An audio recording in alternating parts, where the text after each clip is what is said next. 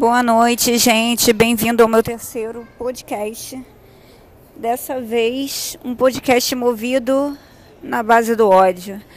São 10 e meia, dia 6, sexta-feira. Estou aqui no aeroporto. O plano era sair do Rio e jantar em São Paulo. E eu perdi o voo, porque a porra do aplicativo da Gol não funcionou e eu não consegui fazer meu check-in. Quando eu cheguei aqui, ah, obrigada. Quando eu cheguei aqui, já não conseguia mais fazer o check-in pessoalmente. Aí agora estou aqui sentada, plena, esperando até seis e meia da manhã, que é o horário do próximo voo, que eu vou com a Latam, bebendo um vinhozinho, cirrar, para já chegar lá loucaraça, já que eu não estou jantando, e aproveitar meu final de semana em São Paulo. Bom, dessa vez esse podcast não tem roteiro, como eu fiz do, das outras vezes, que eu fiz algumas anotações. Esse aqui vai ser no estilo freestyle, meio alcoolizada. Mas, apesar de estar puta aqui com o meu voo, o assunto não vai ser o voo. Dessa vez eu vou aproveitar esse burburinho que está rolando no meu LinkedIn para falar de algumas empresas. Empresas que falam que desejam sempre contratar os melhores profissionais do mercado empresas que buscam pessoas que têm o espírito dono do negócio, que dizem que estão passando por transformação digital e que é um ótimo lugar para trabalhar. Só que essas empresas, as, principalmente essas empresas que se colocam dessa forma, em nenhum local elas são reconhecidas de fato como o melhor lugar para trabalhar. E se não pudesse ser pior, além dessa de toda essa questão que eles colocam de dono do negócio, quando você entra na empresa, na verdade, o que você menos pode ser é dono do negócio. Quem já teve negócio próprio, quem tem negócio próprio, assim como eu, sabe que quando você vê alguma coisa errada, você não tem que esperar para corrigir, você tem que chegar, botar a mão na massa e fazer acontecer, independente da hora, independente se é final de semana, independente se é feriado. E tem que fazer acontecer da forma correta a fim de diminuir o prejuízo. Mas infelizmente, dentro dessas empresas, geralmente não tem esse cuidado, não tem esse cuidado com o orçamento, não tem esse cuidado com, com a qualidade do que vem entregue, enfim. Então, hoje vou aproveitar o clima, acho que o tempo está bom para debater um pouco sobre esse assunto. E falar também um pouco de meritocracia, né, que parece lenda na maioria desses lugares.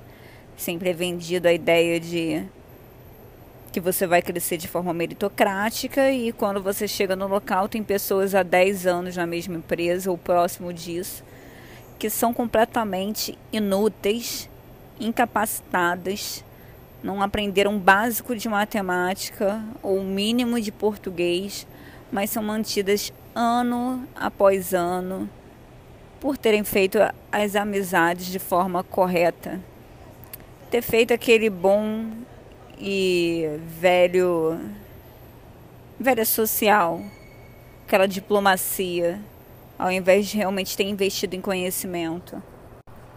Pausa nesse assunto para falar que eu tô tomando um cirrá maravilhoso aqui. E tá muito bom. Acho que talvez esse será o meu melhor podcast. É, mas retomando, é, vamos falar dessas empresas. Atualmente, muitas, muitas startups têm tomado local, né, têm tomado lugar de empresas tradicionais. E essas empresas tradicionais têm buscado concorrer com essas startups. O grande problema é que eles absorvem, tentam absorver o lado bom de forma errada e continuam mantendo o que é de ruim. É, empresas antigamente eram bem competitivas, consideravam essa questão de meritocracia, é, ou nem sei se na verdade consideravam isso, né? Mas hoje eu garanto que tudo é, é feito na base da amizade. Então não tem muito é, para onde correr. Geralmente pessoas entre 20 e 25 anos, até 30 anos, acabam embarcando nesse sonho nesse sonho grande, como dizem, de que vai entrar numa empresa que realmente valoriza o trabalho E ao final, o que você acaba vendo são pessoas que estão há sete anos dedicadas, investindo, fazendo um trabalho excelente, escondidas num canto da empresa. Enquanto outras, completamente vergonhosas, estão lá no seu papel de destaque, crescendo em seus cargos de gerente, porque têm as costas quentes. E essas empresas, por mais que tenham reclamações, processos, preferem não ver o, o, o que tem acontecido. Eu simplesmente não consigo entender o porquê. E não consigo entender o porquê, principalmente porque isso causa prejuízo claro na empresa. Basta um olhar de um verdadeiro dono próximo para poder enxergar o prejuízo que isso pode causar. Eu, por acaso, passei por uma ocasião em que, vi, em que eu vi uma pessoa disposta a pagar 11 mil reais para ter o serviço de um designer que de, iria, resolver, iria realizar, na verdade, um trabalho pontual que não demoraria mais que um dia. A pessoa há anos em cargo de chefia ia pegar o dinheiro da empresa e investir dessa forma. Até que eu parei e alertei que por 11 mil reais mensais a uma agência era possível contratar um designer júnior ou pleno com todos os encargos, os impostos, que produziria bem mais. Assim, não é uma conta difícil de fazer, mas quando o dinheiro é alheio, aparentemente não há essa preocupação. Então, como uma empresa que mantém uma liderança desse tipo, realmente se coloca como uma empresa que busca alguém com espírito de dona. Isso, na verdade, é uma empresa que busca um parceiro para falência.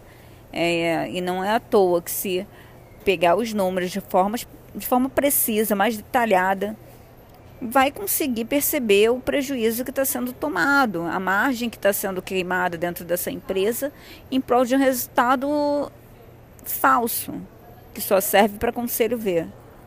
E o pior da realidade diária dessas empresas é que você acaba vendo sempre um assédio moral por parte desse grupo que tem já seus empregos resguardados por conta de pessoas de alto escalão, ainda que não apresente resultado, ou sei lá, porque já teve algum tipo de relacionamento com alguém que já foi da empresa, enfim você acaba vendo essas pessoas assediando moralmente suas equipes, não sabendo um mínimo de liderança situacional, um mínimo de gestão de pessoas e continuam crescendo, não sabem os números.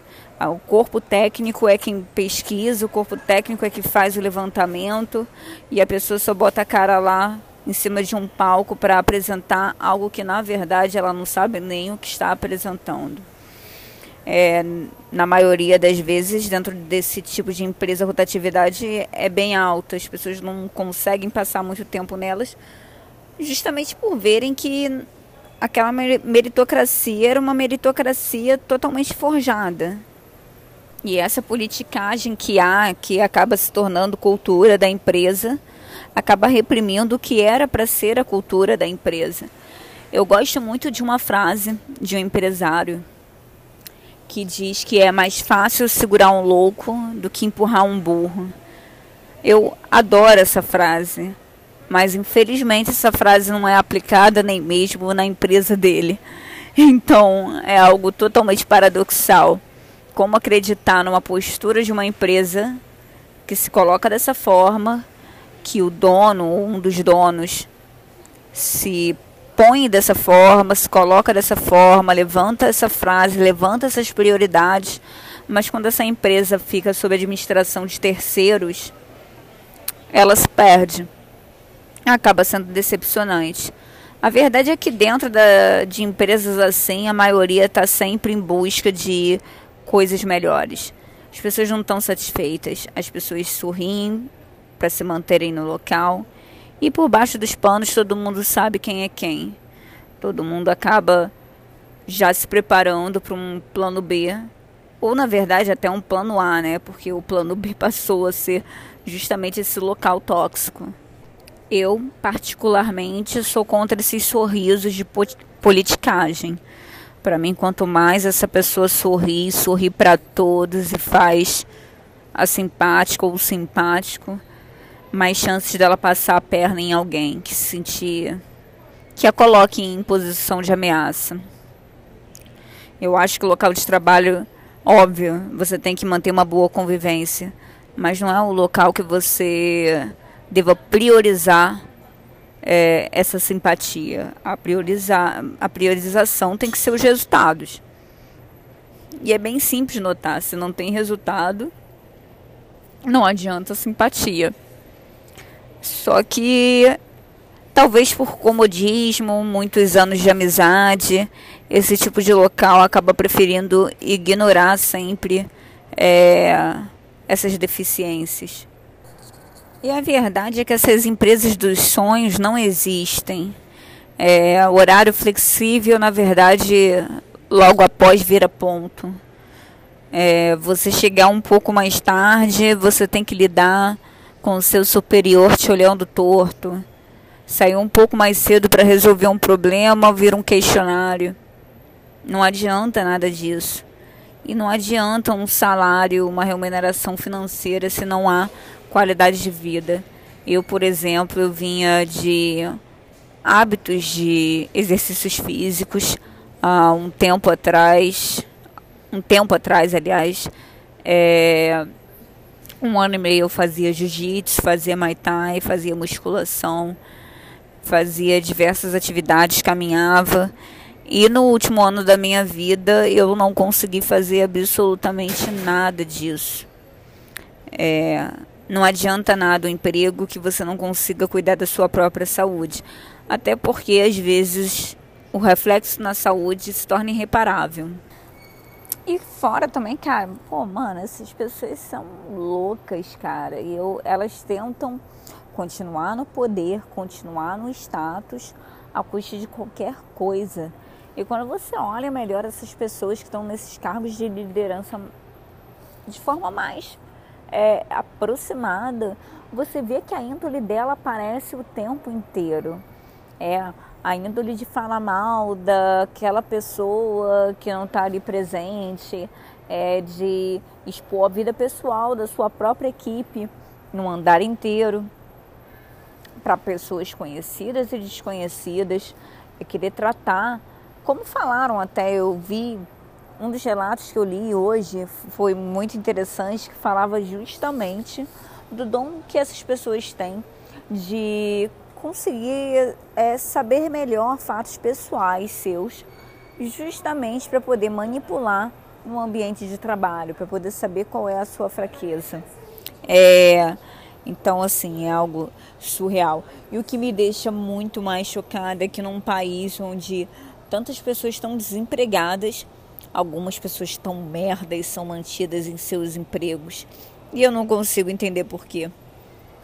É, outra coisa que acontece é aquele terror psicológico, né, que as pessoas gostam de fazer e que muitas vezes fazem com que pessoas excelentes, excepcionais estejam escondidas há anos numa empresa dessa ou em empresas dessas.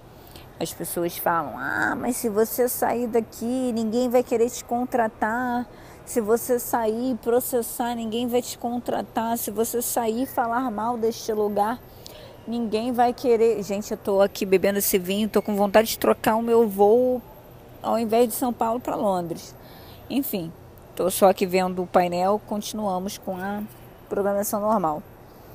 Enfim, é, fica todo esse terror psicológico que na verdade não existe. Aquela empresa merda era conhecida como empresa merda em qualquer lugar. Aquela empresa merda, ela é inclusive chacota no ambiente corporativo. É, é normal você chegar numa empresa concorrente, inclusive, e fazerem brincadeiras da, em relação à forma como o funcionário é tratado, os benefícios que são dados, que são vergonhosos e toda essa enganação que há por trás a fim de é, absorver talentos. É claro, não são todos os funcionários que são dessa forma. Existem funcionários excelentes dentro dessas empresas. O problema é que a alta cúpula não toma vergonha na cara. Essa é a verdade. Essa é a verdade e é uma verdade que ninguém tem coragem de pegar e falar.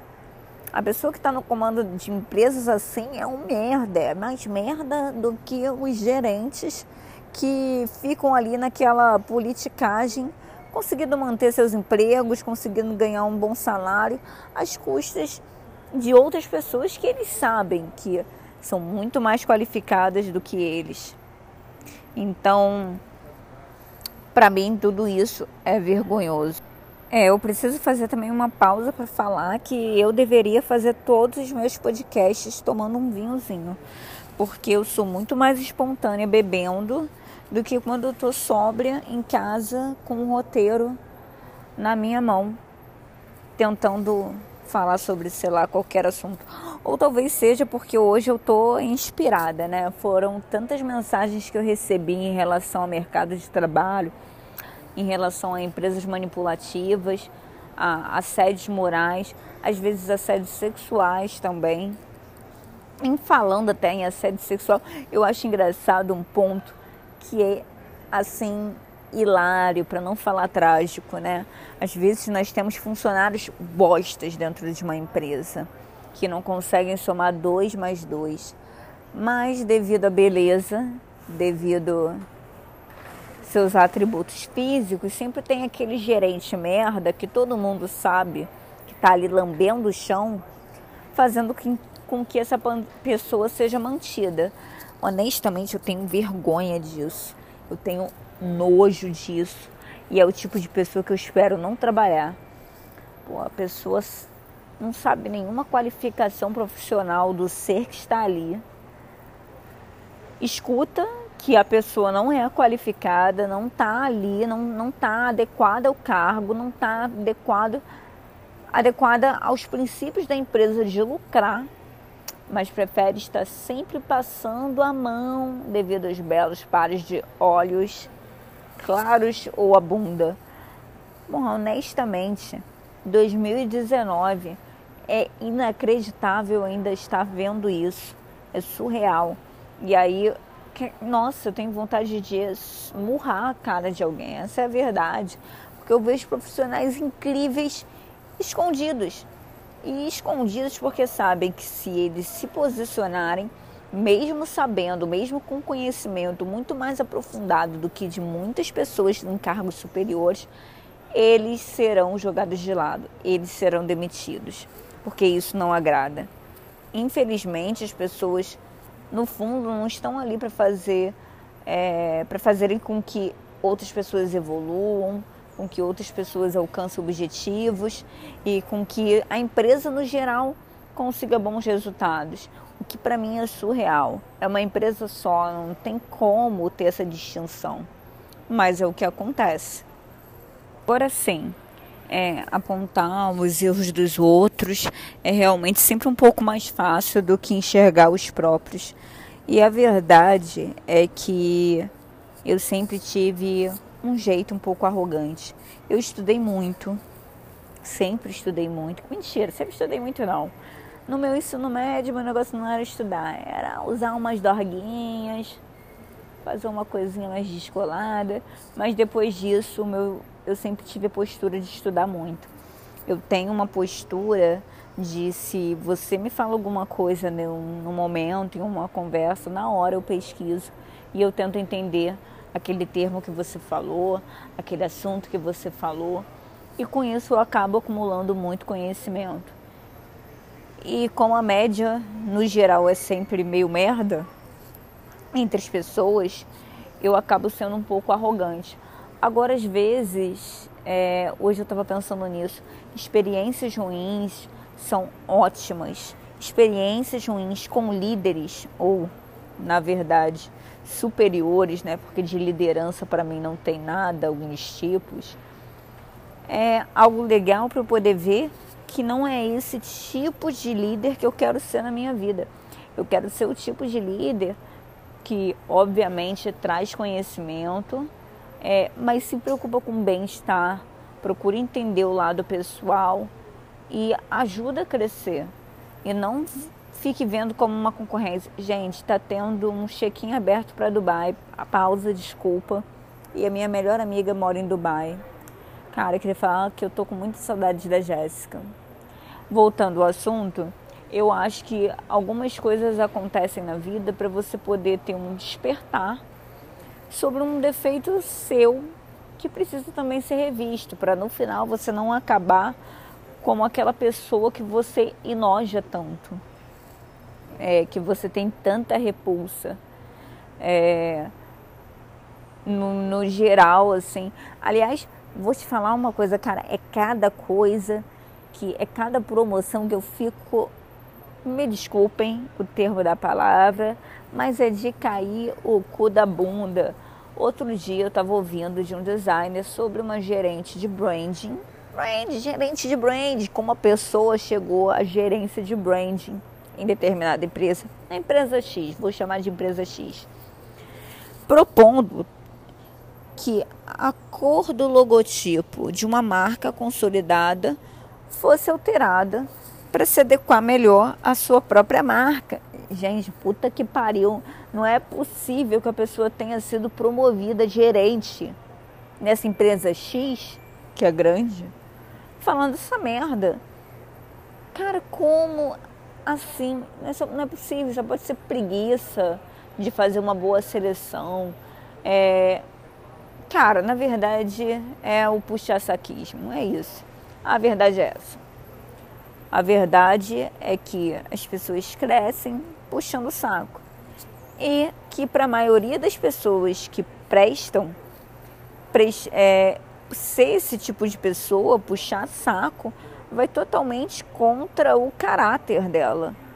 Então, é isso. Vai ter, infelizmente, mais percalços. Mas eu não sei vocês, mas eu prefiro poder dormir tranquilamente à noite, sabendo que eu não tive que puxar o saco, que eu não tive que bater palmas para maluco, que eu não tive que aplaudir uma decisão completamente errada só para ganhar uma promoção. Eu não estudei à toa. Eu estudei para poder conquistar o que eu quero, o que eu mereço. Não, não estudei para poder ficar puxando o saco. E nem você aí, sabe? Você também não investiu na sua educação para poder crescer puxando o saco. Isso é merda de quem faz, quem, quem não tem conteúdo. De resto, você tem que realmente acreditar na sua capacidade e acreditar que é por isso que você precisa ser é, promovido, você precisa crescer. Mas, como eu falei, é, algumas situações são boas para você poder usar como espelho, usar como parâmetro, usar as pessoas como uma referência do que você nunca quer ser. É uma pessoa que acha que é sempre adorável, é sempre cheia de amigos, sempre baixa no peito para falar que está protegida e na verdade trocentas pessoas falam mal delas pelas costas. Desculpa, falam mal dela pelas costas não é tão certo assim. Uma hora vai cair. E na hora que cair, na hora que cair fora desses ambientes de conforto, não tem muito o que fazer. Você com é, conhecimento, você com capacidade intelectual, você com experiência, é, você tem condições de crescer em qualquer lugar. Não é só nessa empresa que você está habituado, é também em qualquer outra empresa que você tenha vontade de trabalhar. Esse está sendo o meu maior podcast, né, gente? Álcool faz milagres. Nos anteriores eu achei que falar 10 minutos tinham sido sacrificantes. Hoje eu estou inspirada. É ódio no coração. Eu sempre achei que ódio no coração, rancor no coração, movia o mundo, né? Não é à toa que eu sou de escorpião. É mas enfim, isso não tem nada a ver com rancor, não. Isso tem a ver mais com um assunto que eu acho que precisa ser debatido. Algumas pessoas, quando me mandaram mensagem, também falaram que acharam até estranho eu não debater tanto esse assunto. E eu acho que o podcast ele é um bom canal para poder falar disso tudo sem expor ninguém. Falar de uma forma geral, né? que nem todo local que se posiciona como um ótimo lugar, se posiciona como uma empresa dos sonhos, será de fato uma empresa dos sonhos. Eu trabalhei em empresas menores que foram fantásticas, inclusive são pessoas que eu admiro muito hoje. Um dos donos é meu amigo até hoje, e ele é uma das pessoas que fala que eu, enquanto funcionário, eu era exemplar. Eu realmente tinha o espírito de dona. Eu tinha aquele espírito de ver a luz do banheiro acesa e apagar, ver a água correndo na, na pia e apagar. E quando você está envolvido e quando você está realmente comprometido com uma empresa, independente se ela é pequena ou se ela é grande, você vai fazer isso. Se para você isso já não faz diferença, talvez essa empresa já não esteja tão de acordo com o que você deseja.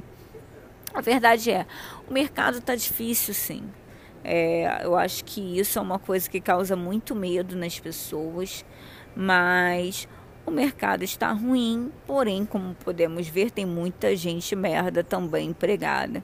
Então, isso abre espaço para substituições.